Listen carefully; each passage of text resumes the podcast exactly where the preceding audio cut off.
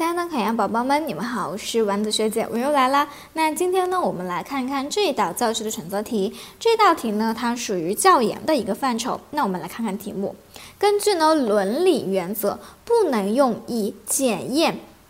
体罚会导致儿童反社会行为这样的一个假设的研究方法是什么呢？A 选项经验总结法，B 选项教育访谈法，那 C 选项教育实验法，D 选项教育问卷法。那么考这一道题的话呢，你们就要知道 A、B、C、D 分别是什么样的意思。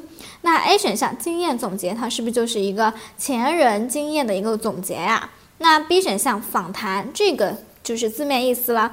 然后呢，C 选项实验是不是要对啊变量或者是自变量进行一定的控制呀？那 D 选项当中的教育问卷法，它呢其实就是一个问卷，通过呢对问卷的一个调查，或者是通过一系列对问卷的这样的一个总结，出来呢一定的规律，对吧？那我们知道这个题目当中，它也说到了根据伦理原则，对吧？什么叫伦理原则？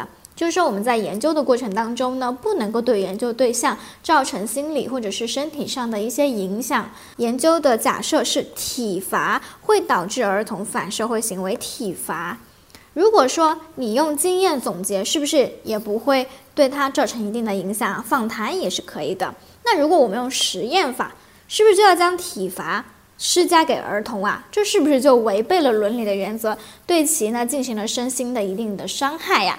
所以呢，这一道题它考察的是不能用啊，一定要看到这个关键字不能用。所以呢，这道题呢应该选择 C 选项。这道题你做对了吗？